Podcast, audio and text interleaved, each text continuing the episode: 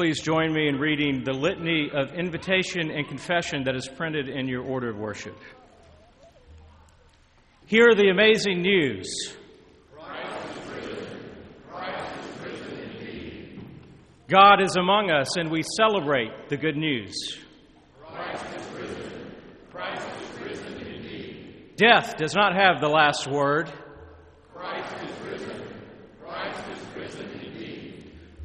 Violence will not win over love.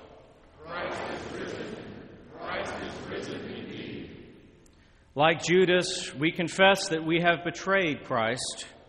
Like Peter, we confess that we have denied Christ. Like all of the disciples, we confess that too often we have abandoned the one who never abandons us. Sisters and brothers, let us bask in the good news of Easter. Through Christ, we are forgiven.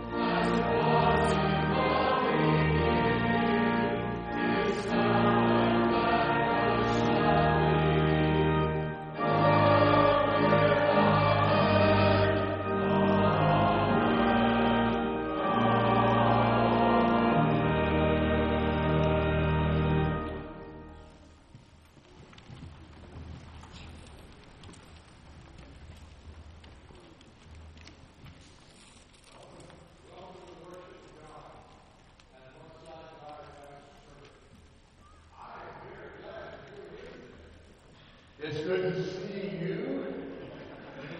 And it's good for you to hear me. Welcome to this place of worship on this beautiful Easter Sunday. The, the sanctuary in which we worship every week, and in case you don't know, we do worship here every week. Uh, uh, some of you might need to know that. We worship here every week, but on this day, on Easter Sunday, look at all the beauty of the lilies that are here, that many of you made possible to give in memory and in honor of someone you love. And so, for this additional beauty and those who helped arrange this, we are grateful. If you're a guest here today, there is on the edge of your order of service uh, a welcome card uh, that you can put your name on, drop it in the plate. It'll help me connect name and face with you. And also, if any of you would like to be prayed for this week, it's an honor for us to pray as staff and as our uh, deacons for you by name and by need.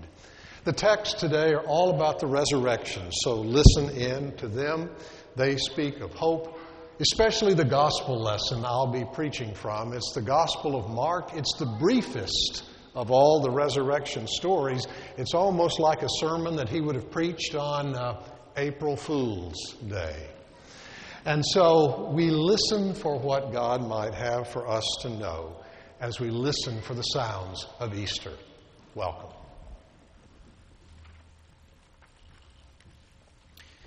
Peter preaches the good news that God raised Christ from the dead, a reading from the Acts of the Apostles. Then Peter began to speak to them. I truly understand that God shows no partiality, but in every nation, anyone who fears him and does what is right is acceptable to him. You know the message he sent to the people of Israel preaching peace by Jesus Christ. He is Lord of all. That message spread throughout Judea, beginning in Galilee after the baptism that John announced. How God anointed Jesus of Nazareth with the Holy Spirit and with power. How he went about doing good and healing all who were oppressed by the devil, for God was with him. We are witnesses to all that he did both in Judea and in Jerusalem. We are, they put him to death by hanging him on a tree.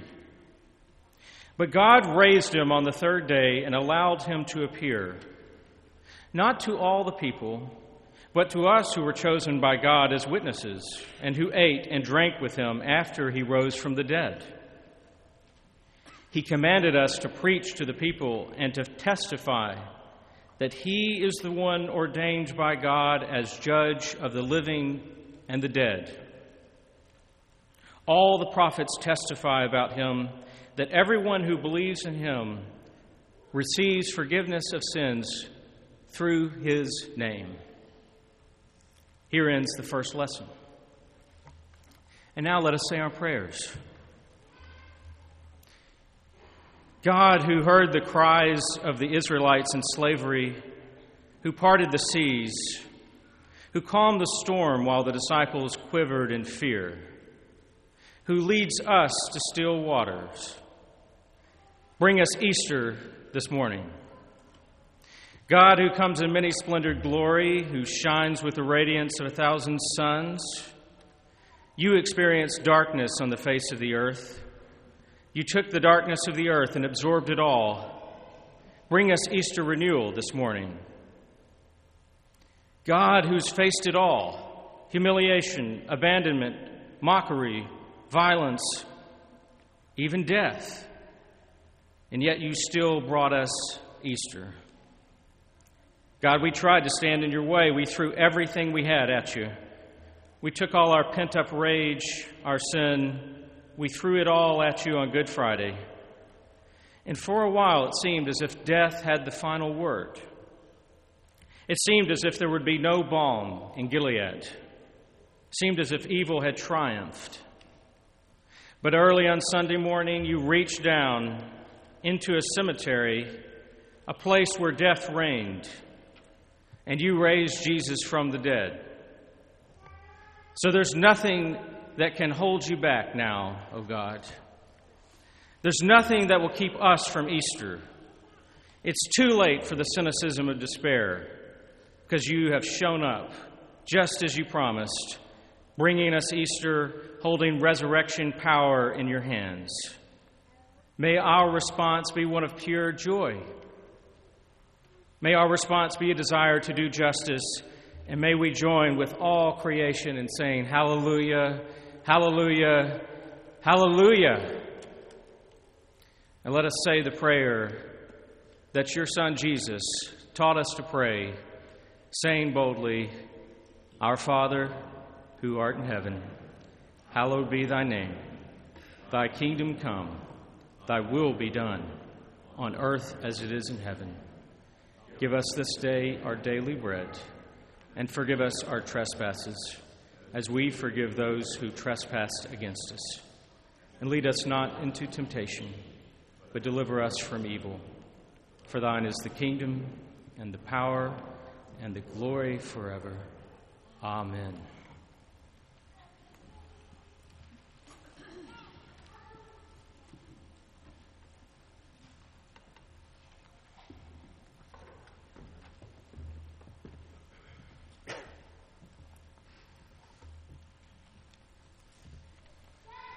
Passing along the story of Christ's resurrection, a reading from the first letter of Paul to the Corinthians. Now, I would remind you, brothers and sisters, of the good news that I proclaimed to you, which you in turn received, in which also you stand, through which also you are being saved, if you hold firmly to the message that I proclaimed to you unless you have come to believe in vain. For I handed on to you as of first importance what I in turn had received that Christ died for our sins in accordance with the Scriptures, and that he was buried, and that he was raised on the third day in accordance with the Scriptures, that he appeared to Cephas, and then to the twelve. Then he appeared to more than 500 brothers and sisters at one time, most of whom are still alive, though some have died. Then he appeared to James, and then to all the apostles. Last of all, as to one untimely born, he appeared also to me. For I am the least of the apostles, unfit to be called an apostle because I persecuted the church of God.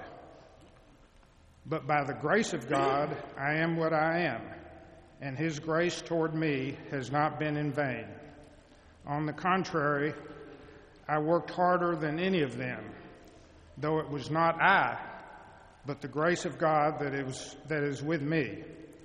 Whether then it was I or they, so we proclaim, and so you have come to believe.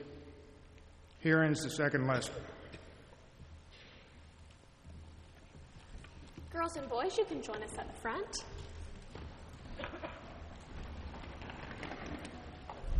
going to sit down here.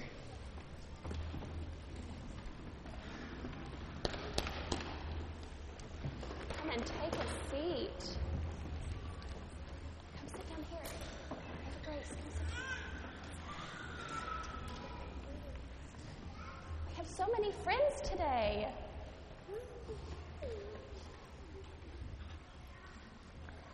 All right, take a seat. I am so glad to see all of you. I might as well turn around. How are y'all doing today? Yeah? Well, it is so good to see you. So tell me, I want you to look at these pretty white flowers. Do you see them? They're behind you. Let's not touch them, but they're called lilies. And why do you think they're here today? What's today? It's Easter. And what is so important about Easter? Because Jesus came back to life today. Yes, that's exactly right. Jesus died on a cross and then rose three days later, and that's why we celebrate today. How many of you have a best friend? Probably all of us. We all have someone that's really close to us. There's a woman in the Bible named Mary, and Mary and Jesus were really, really close. So when Jesus died, she was so, so sad. Do you think you would feel sad if your best friend wasn't around anymore? Yeah, probably. But then, what happened? What happened on Easter? He came back to life. Came back to life, that's right. And Mary went to the tomb where Jesus was buried, and he wasn't there, and she was, she was worried, she was afraid. And then Jesus came to her. And can you imagine how Mary must have felt when she saw Jesus? Really excited. Mm-hmm. Yeah?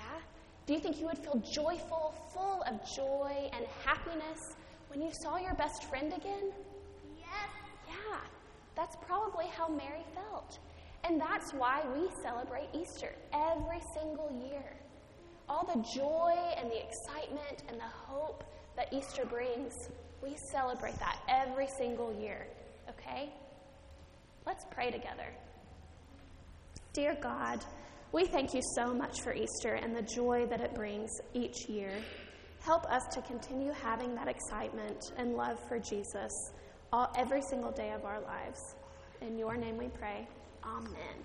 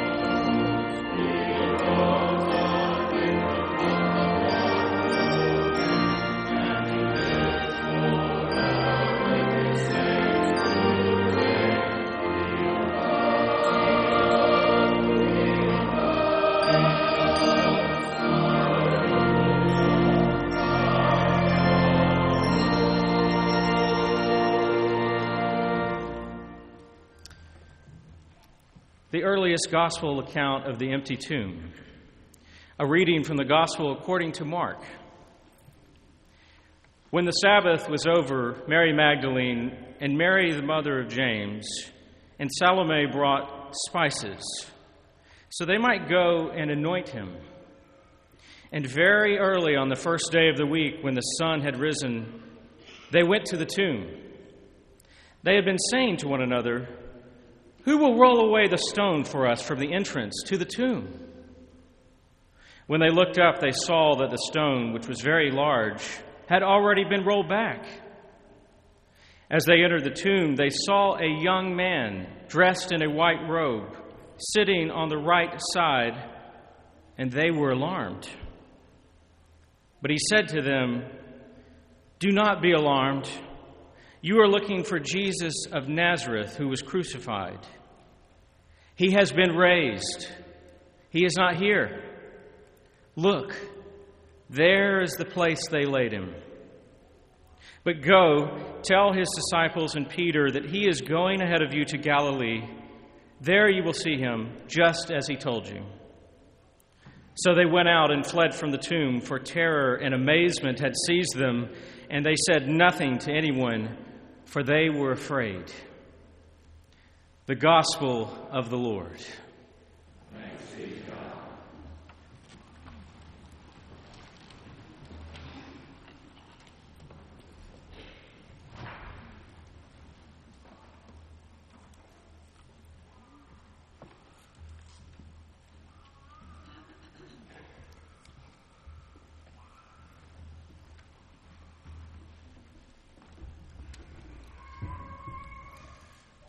Well, you know, when you work for Baptists, you have to do a little of everything ring bells, move furniture, right, David? Good to see you here today.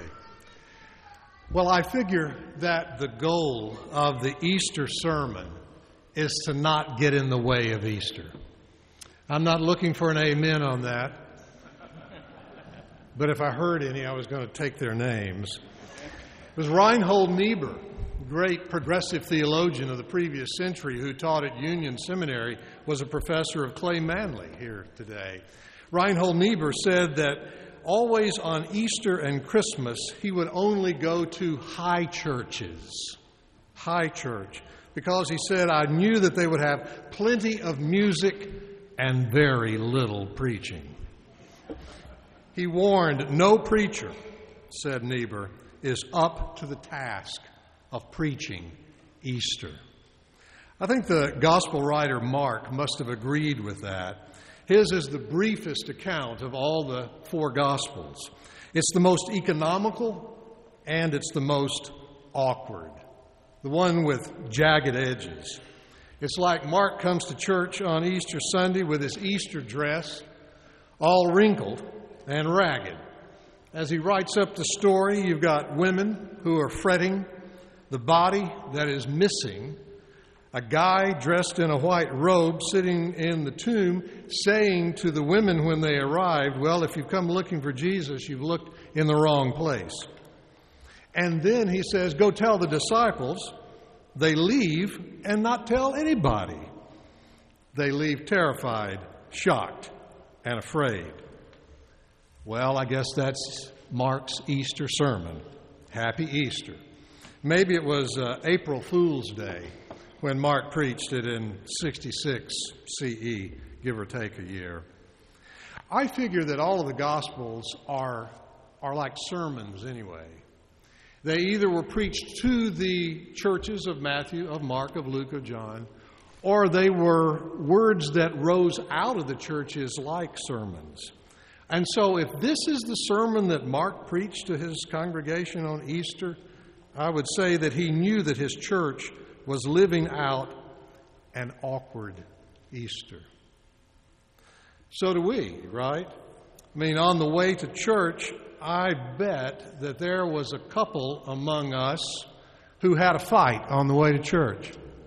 I'm not going to ask for a show of hands, but we know who you are. It would have been a fight. I have been in that lot myself. Or when you've gotten the kids ready with their new Easter clothes. I don't know how it happens for you guys, but when I had little kids, it was always the Easter Sunday that they had the messiest diapers.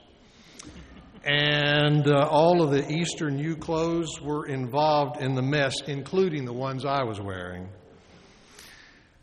Of all this hope and joy that we come and sing about on Easter, there may be some of you who come with a, with a growling in your gut about a fear or about a grief.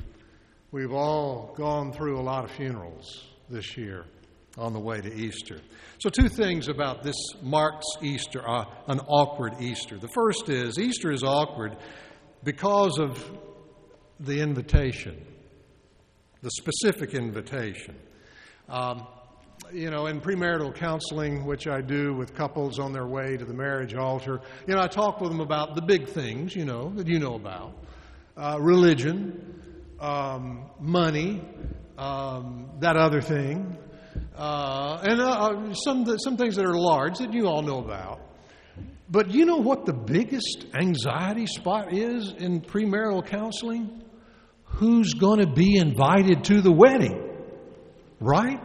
I mean, they go, well, you know, my mother wanted these people listed on the invitation list, but we were planning on just these people. It's quite a deal on who gets invited, how many seats at the table. It's kind of like the couple said, we wanted to invite the Waltons, but instead we end up with the Addams family. If you'll excuse a reference from the 60s and 70s television. It happens in this text too. Did you hear how the, let's call him the angel, the guy with the white robe in the, in the tomb? He says, Now go tell the disciples, and then he calls another name. Did you catch that? Go tell the disciples and Peter to go meet me in Galilee. Now, why in the world would the angel need to specify Simon? He was the, Simon Peter. He was the only one that got mentioned by name and only in Mark's gospel. Why would the angel need to amend and even make redundant the invitation list to Easter? Well, as we talked about it on Wednesday at the Bible study, some felt Peter may have been singled out because of prestige. After all, in some traditions, Peter is the first pope. I think it's something else. I think it's not because of Simon Peter's great faith. I think he was singled out because of his great feeling of failure. Right? It was Simon Peter that just a few days before was in the high priest's courtyard and once, twice, three times denies even knowing Jesus. I'm not his, I'm not one of his, and then he cusses and says, I told you I'm not one of his. Generically, if he would have just been, want, tell the disciples to come and go, come and follow, I'm afraid that Simon Peter would be left at the bar, standing there. All the other disciples live, leave. They're on their way to go meet Jesus. Aren't you coming with us? Aren't you coming with us, Simon Peter? And he goes, No, I have been uh, disqualified. I didn't make the cut. Um, I lost in the first bracket. but because of the angel's invitation, Simon Peter comes along. Maybe that's what makes for an awkward Easter because of making sure that you and I get invited. It's usually this time every few years that I have to quote old Carlyle Marney who used to pastor at Myers Park Baptist in Charlotte. Marney, whose voice was deeper than God's, used to say, It is the sin of Judas. What is the greatest sin of Judas? The greatest sin of Judas was not the betrayal of our Lord, for who has not betrayed him? Rather, the greatest sin of Judas was not waiting around long enough to see what God can do with betrayers. For, says Marney, if Judas had still remained, the angel would have said, Go tell the disciples and Simon Peter and Judas, I will meet them in Galilee. Indeed, if the angel called Peter's name, he would have called Judas and he would have called your name and my name. It's like Desmond Tutu said, what a relief it is to discover that we don't need to prove ourselves to God. The only thing needed to get an invitation to Easter is to fail. If you fail, you qualify. According to the Apostle Paul, the greatest proof of the resurrection is not at the empty tomb, it's a full life filled with God. That's one thing. Leads to an, uh, an awkward Easter is that the invitation list includes us. Here's the second thing makes for an awkward Easter, not only because of the invitation, but because of the location. The location. Did you hear that when the angel speaks to the women, he says, He is not here. Not here. He has been raised. In other words, the angel says, You're digging in the wrong place. You're looking in the wrong place. Jesus has outgrown his tomb. Go tell the disciples and Peter, he will meet you in Galilee. Now, in case you don't have a map of the Holy Land handy, I mean, some of us used to have Bibles that had maps in the back, you know. Like one person said, I believe the whole Bible, all the way from Genesis to maps. In case you don't have one handy, Galilee is 60 to 80 miles north of there two, three, four days away. The angel is saying, Do not look in the grave side of past glories for Jesus. Not in tombs and not in temples, but on the terrain of everyday life. The gospel writer John would say that Easter is really not over yet. Easter is still unfolding and still happening. I hear this angel saying, if you want to go looking for Easter, don't look here. Don't look at the empty tomb. Look for Easter among the familiar. That was the familiar, right? Most of them were from Galilee.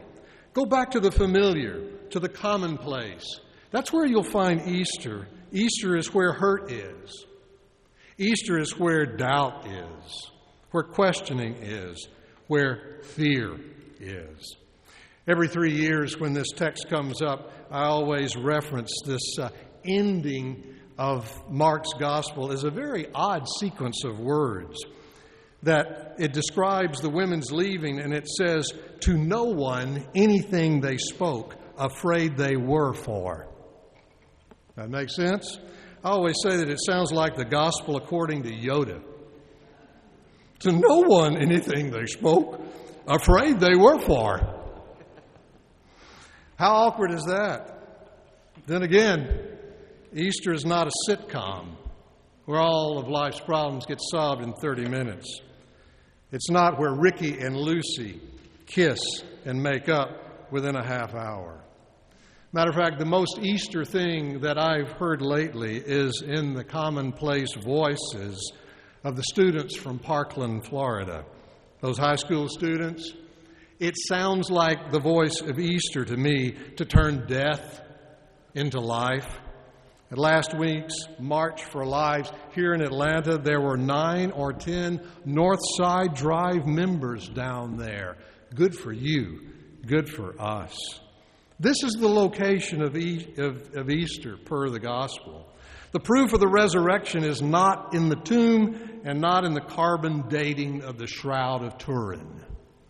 The proof of Easter, the evidence of the resurrection, is in a most unlikely place in your life and mine. In their day, it was in the awkward foot in mouth life of Simon Peter. In our day, it's in the everyday life of Susan and Don and Kay and Daniel and you and me. You want to go find Easter? Go look in a hardware store in Smyrna. You want to look for Easter? Look in an elementary school classroom on the rim of the perimeter. Look for Easter at a habitat build off of Bolton Road. Look for Easter at a government office near the Capitol or a hospital hallway in Kennesaw. Look for Easter where to do lists are all backed up, where communication breaks down, where relationships break apart, and where test results come back and test us to the core. Where do we look for Easter? Look near birthing beds, look near death beds. These are the home turf of Easter. Is that awkward? You bet it is. But it is as holy as the empty tomb of long ago. As you come to those places this week, you and I will flop and fail and stumble and sin. We all will. But there is the good news for all of us who live life awkwardly. Just remembering what Mark said, those two things, remembering the invitation list. You're still on it for Easter. Remembering the location. Wherever you are, there is where Easter is. Easter is as near as your neighbor. Easter is as near as your need. Easter is as near as your next breath.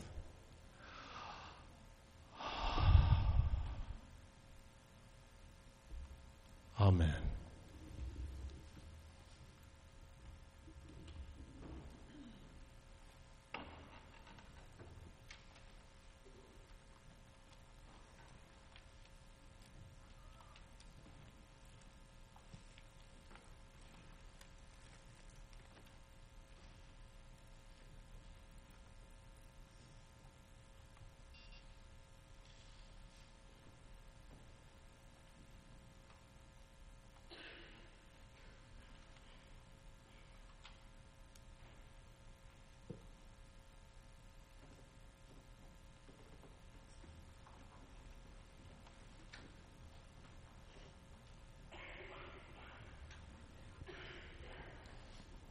It is our tradition that whenever a word is offered, an invitation to discipleship is given. And as you just heard, the only requirement is that you've experienced failure before and that you're ready to respond. We've gone the distance for Lent, and Easter has arrived. We'll sing a hymn, 247, the day of resurrection, from death to life eternal, from sin's dominion free our Christ has brought us over with hymns of victory. And as we sing, we stand.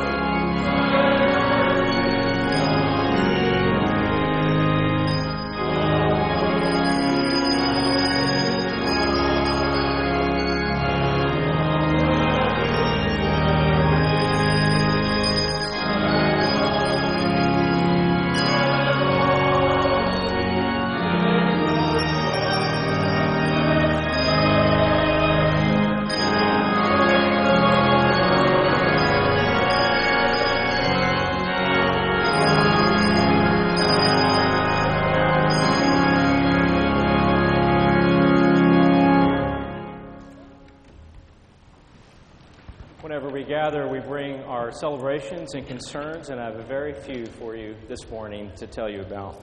First, as you've noticed, there are so many beautiful Easter lilies that are decorating our sanctuary. Thank you so much to those who donated those. They're listed in your order of worship bulletin. For those who did that and would like, you may pick up your Easter lily after the service. Directly after the service, um, we're having an Easter egg hunt that should begin approximately at 12:15. If you have a child that's in extended care, uh, go ahead and collect your child and meet us outside the sanctuary front doors on the steps. Be looking for Anna Kate and if you don't have a basket for your child, we have a few that are in the narthex, this area right as you leave the sanctuary, that you're welcome to take with you.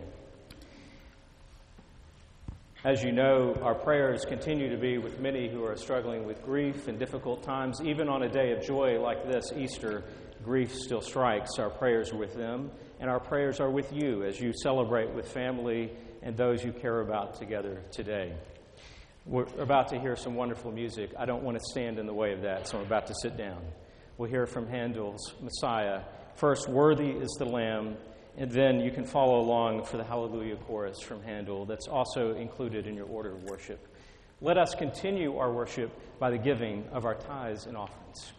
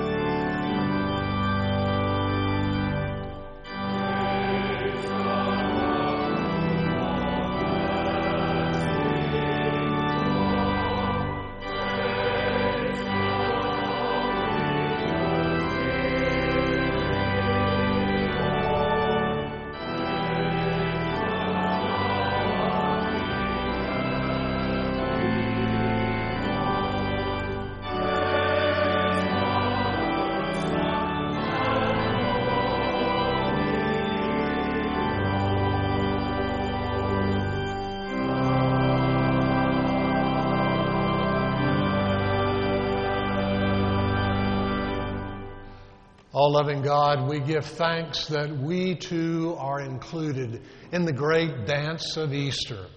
Even we who stumble onto the dance floor with a two step of grace and love, for including us in the story that we are a part of your good news gives us great joy. Bless and help and heal and hold us always. In Christ's name we pray. Amen.